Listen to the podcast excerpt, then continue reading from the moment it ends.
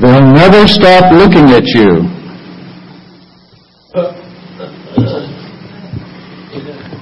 And I'll never stop looking at him. We will never stop looking at him.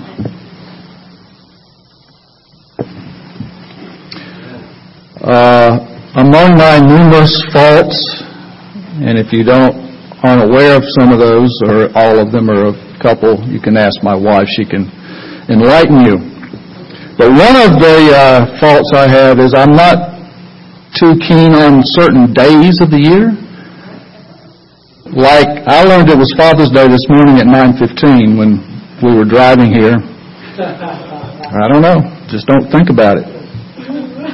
Uh, so if you came here expecting a message on Father's Day, I'm sorry. I'm so sorry. But if you can draw a very crooked line, you might be able to see a connection. Maybe. Uh, at least in my mind, I can. I can walk a line if it's not too straight. So maybe you can too. Uh, a couple of three weeks ago, we had a ministry leaders meeting, and out of that meeting, a question was asked: What happens next?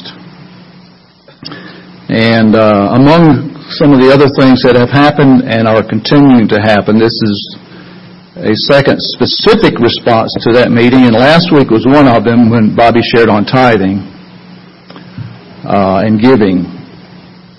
And there's more to come. Uh, so I'm going to start in Mark chapter 10. Mark 10, verse 32.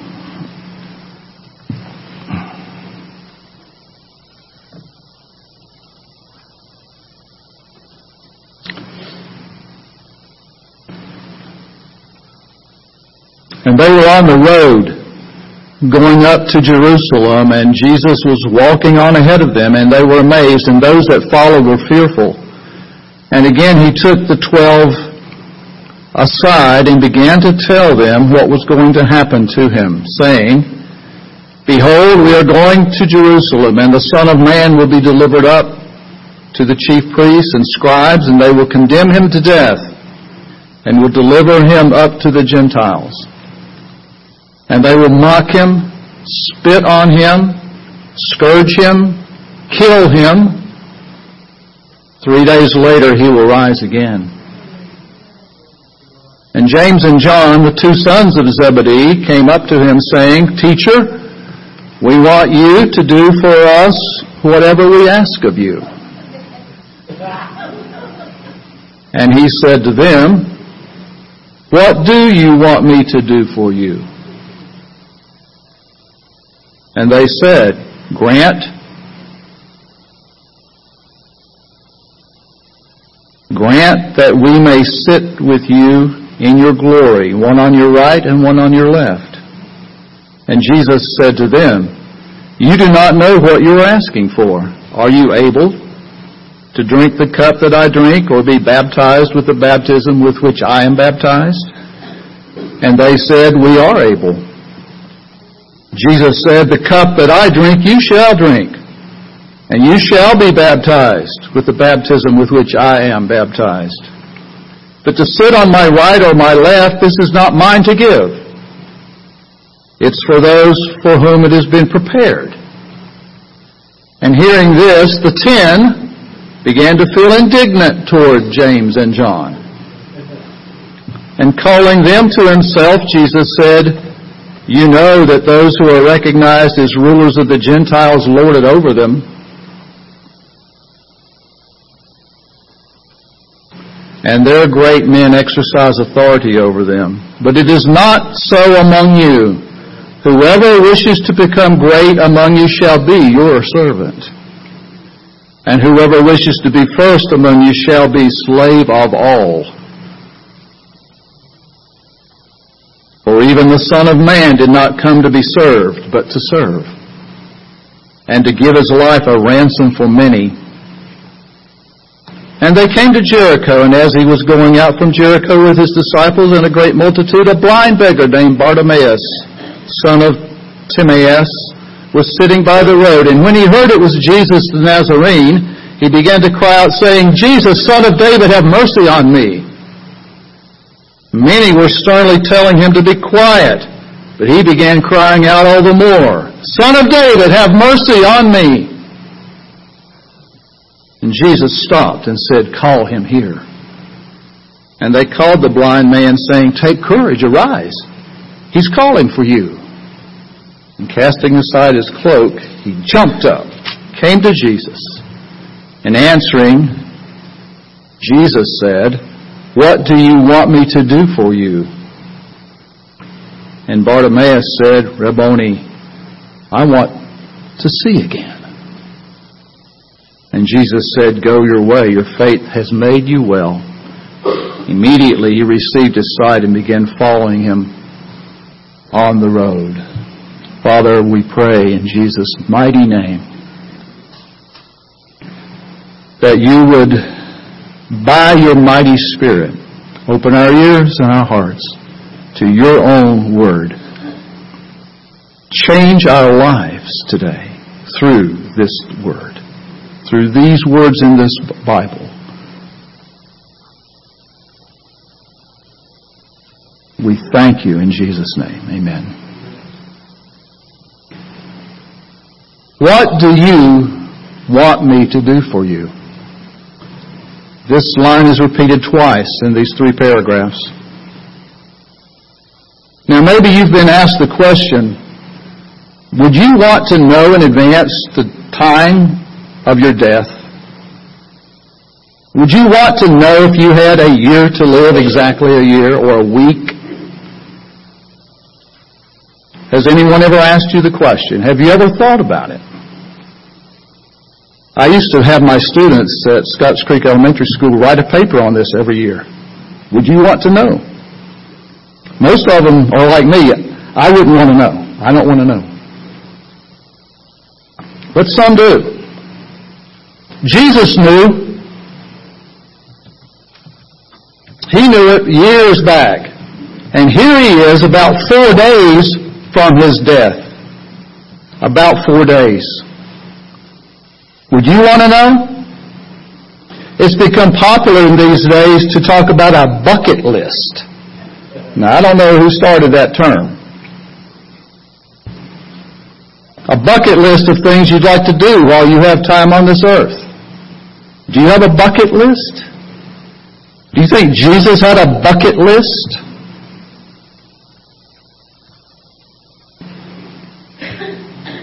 This passage is divided into three paragraphs. Jesus is here telling for the third time to his disciples a foretelling of his death. It's the third time he said it. I'm going to die. And here we are four days or so from that event. The cross is just a few days away. What awaits Jesus must surely be on his mind. This doesn't catch him by surprise. It must be forefront in his mind, and seemingly all attention might be focused on it. If we knew, if I knew that I was dying in four days, how much thought would I give it? And what would I do with that time? Maybe I'd be in the bed, bedridden, and can't get up. Maybe I'm up and normal like I am right now, if that's normal.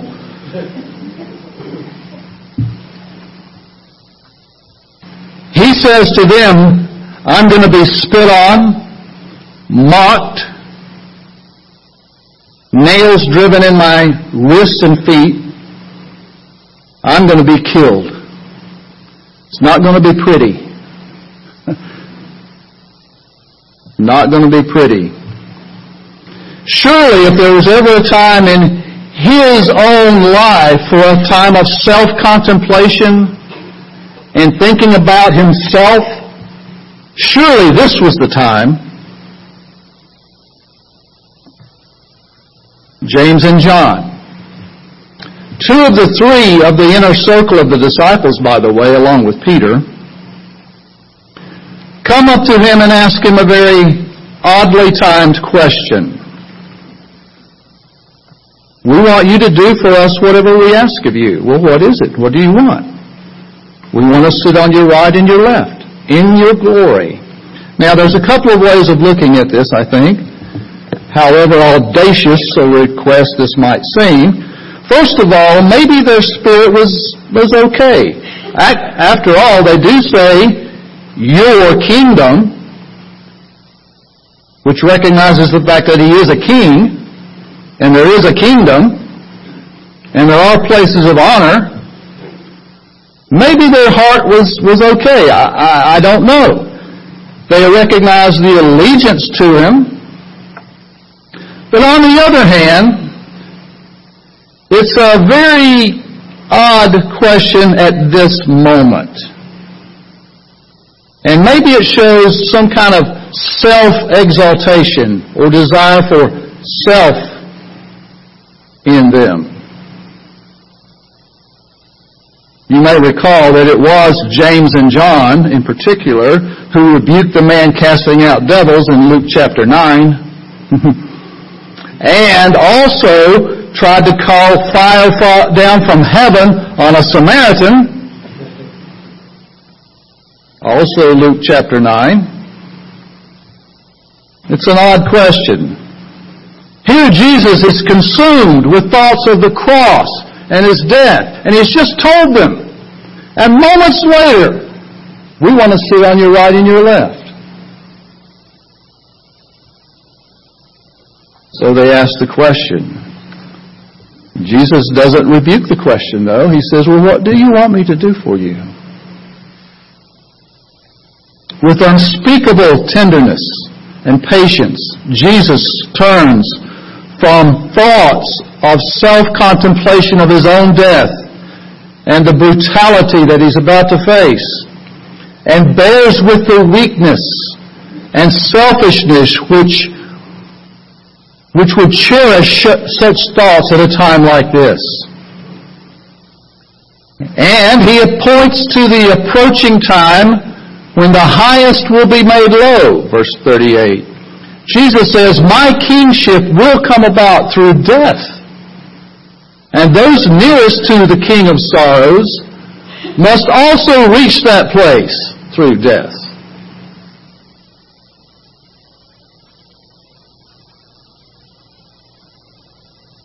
Well, in some measure, they will face a, similar death, as history points out. But even then, it's not Jesus' right to bestow places of honor. That's the Father's. The other ten react with indignance. They're mad. They're upset. Well, why you? Why not me? If you're going to have places of honor on the right and the left, I, I, I just did just as much as they did. I deserve it as much as they do. So here is this awesome, serious, solemn, significant time. Jesus approaching Jerusalem and approaching the crucial point of time for mankind. If ever the family should be together, it's now. But here they are, falling apart, mad at each other.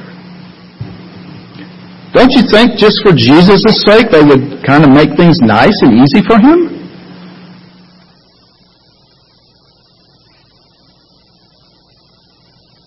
Jesus tells them what greatness is all about, though. It's not greatness through service, but it's greatness of service. You want to sit on the places of honor beside me? Here's how you get there. Serve one another. Serve one another. Let it be through servanthood. For the Son of Man came not to be ministered to.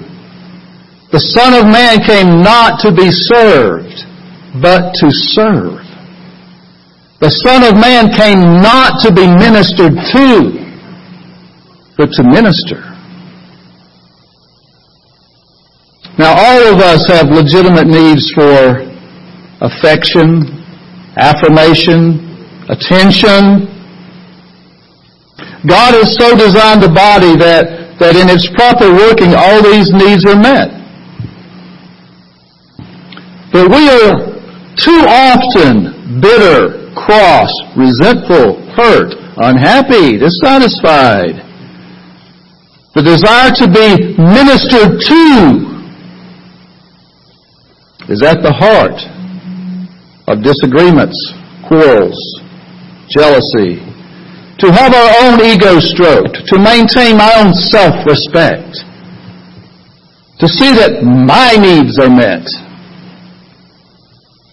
These are symptoms of desiring to be ministered to.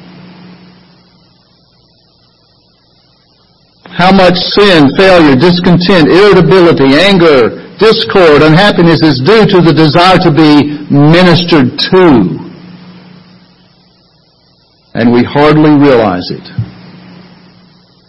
It's our personality. It's human nature. After all, we were all babies once. Babies have to be ministered to, fed, clothed, diapers changed.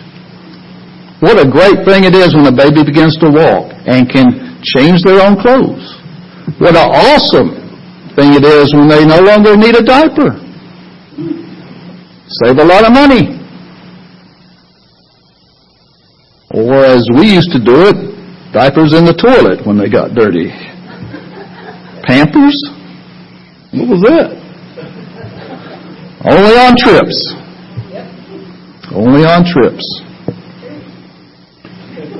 But babies grow up. They become mature. They, they move from being a taker to a giver. From milk to meat.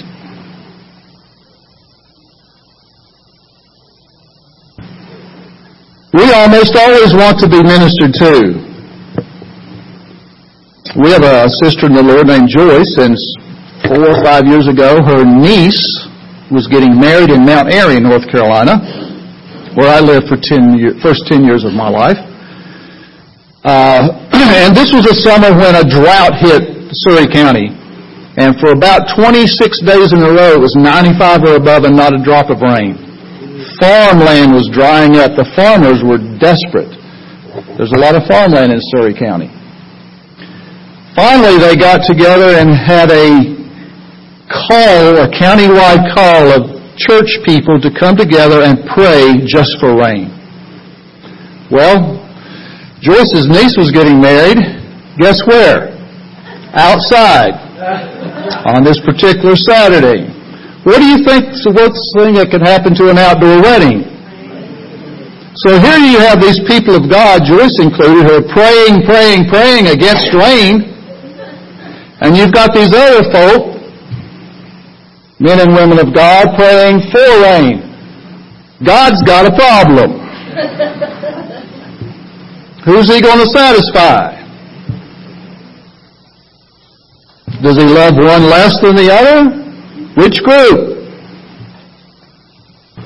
Well, I don't have any answers to those things, but I do know this, that come the evening of the wedding, a downpour came down. And her crowd went racing for cover, soaking wet.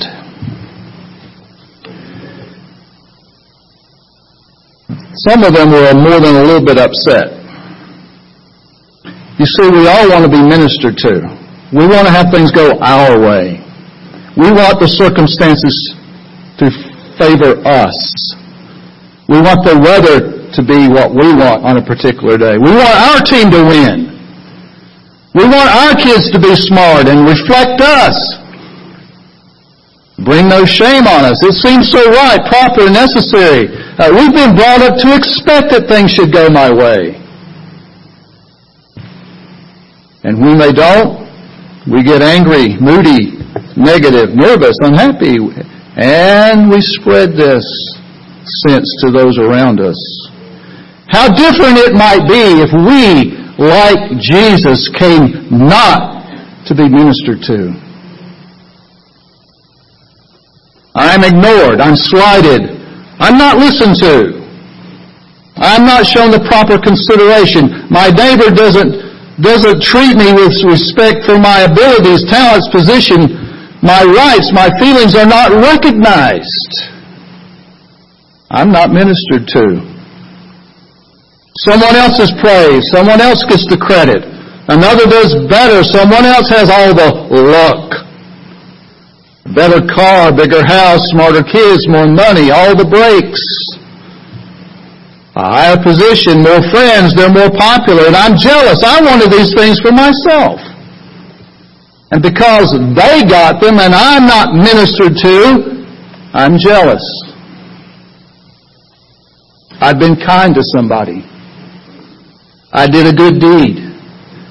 It cost me my time, my money. And I expected some little thank you, some appreciation, but none has come. I thought it should. And now I'm, I'm disgusted. You know, I, I'm even, I wish I hadn't done it. I feel half inclined to say, I'll never help anyone again. Why? I've ministered to another, but I was not ministered to. And when we come to be ministered to, we often leave disappointed. I was not consulted. My advice was not sought. My input was ignored. I'm constantly depressed about work, home, this or that or the other. My team didn't win. I lost the race. I can't handle defeat. I can't handle failure. Why? Because I deserve success. I want to be ministered to. I'm a teacher. I'm a musician. I'm a worship leader. I lead the children's ministry. I teach Sunday school. I visit rest homes. I'm an elder. But now I'm thinking of quitting. Why? Is your, your health bad? No. You don't have the time for it anymore? No.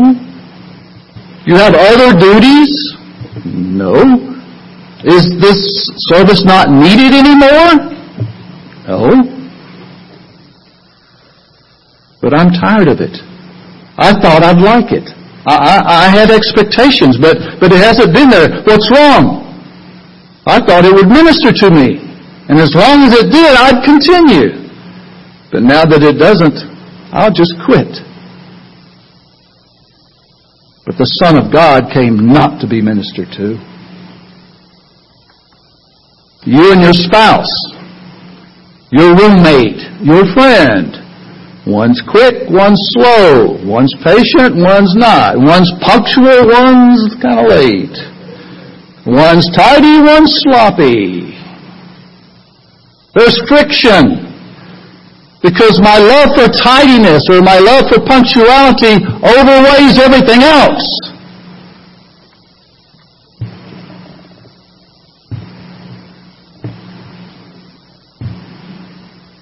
The quality of our lives, to a large extent, depends on the spirit that we have when we wake up each morning. If we come to live today to be a taker, to have our needs met, to be ministered to, to be served, then we will soon be agitated, fretting, and disappointed. But if we approach life in an attitude of serving, life will be different. Jesus said it's more blessed to give than to receive. And he also said whoever will be chief will be a servant. Jesus, even in the midst of intense comp- contemplation of his death, was so busy thinking of others being alert to their requests and needs, that he harbored no concern as to whether or not he was being ministered to.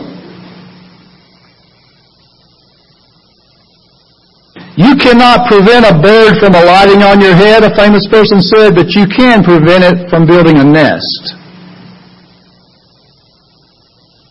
You can choose to harbor no grievance. You can choose no bitterness, no resentment. You can choose to forgive. Self must die. Christ must live. And in the cross we lose life in order to gain another. We have the desire to be ministered to killed,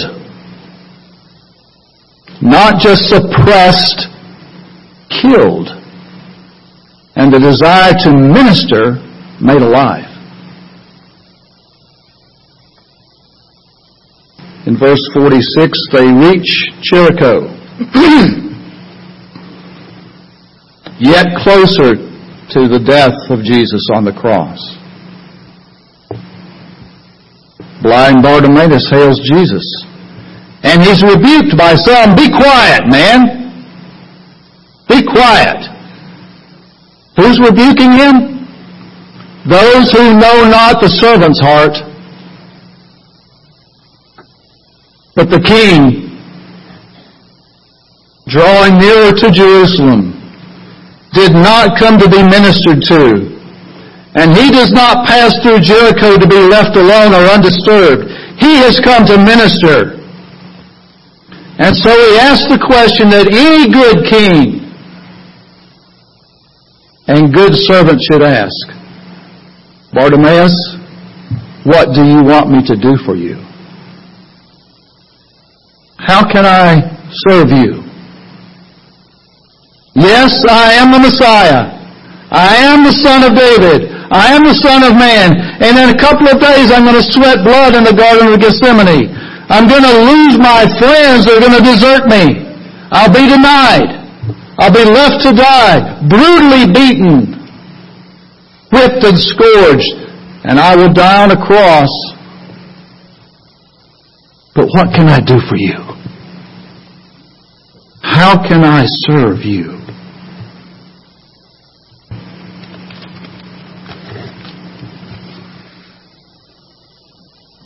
If therefore there is any encouragement in Christ,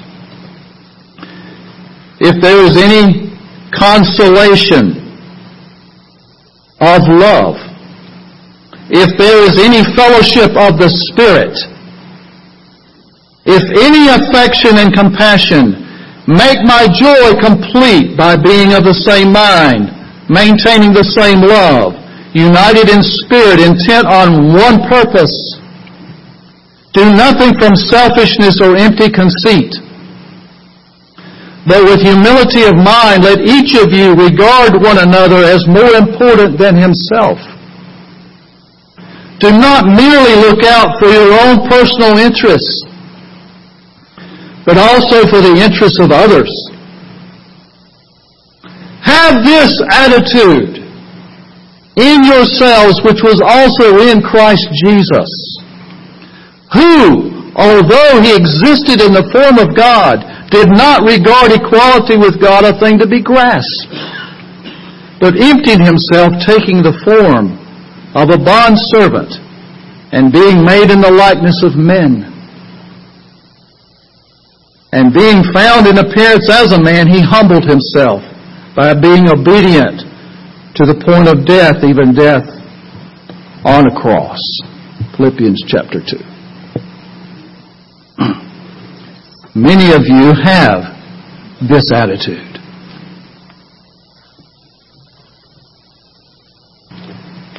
Some of us have it occasionally.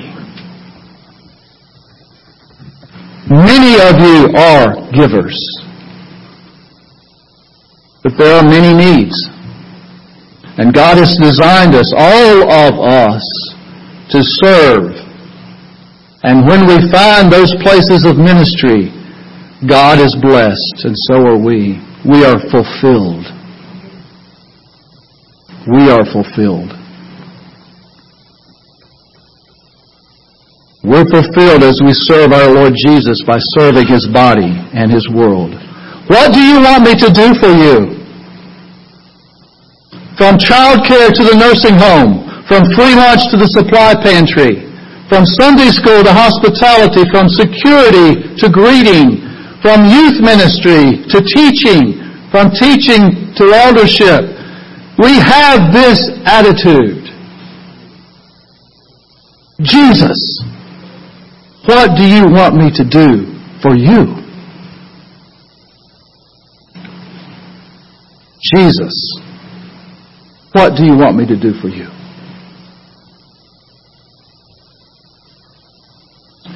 Now, I don't want to discombobulate you very much, more than maybe you already are, but I'm going to change that today. if he can change the line on the song, I can change this, right? we just say it's the inspiration of the Spirit, right? Okay. So today this is going to be serve one another. Father, let's pray. Lord, we thank you in Jesus' name for your mighty presence in our lives, this place.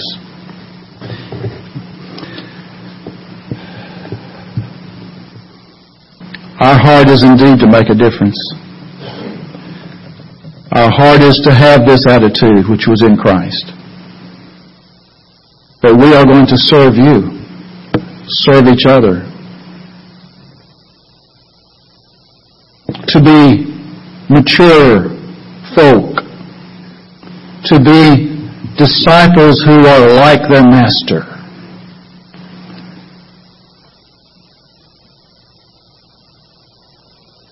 So Lord, what would you have us to do?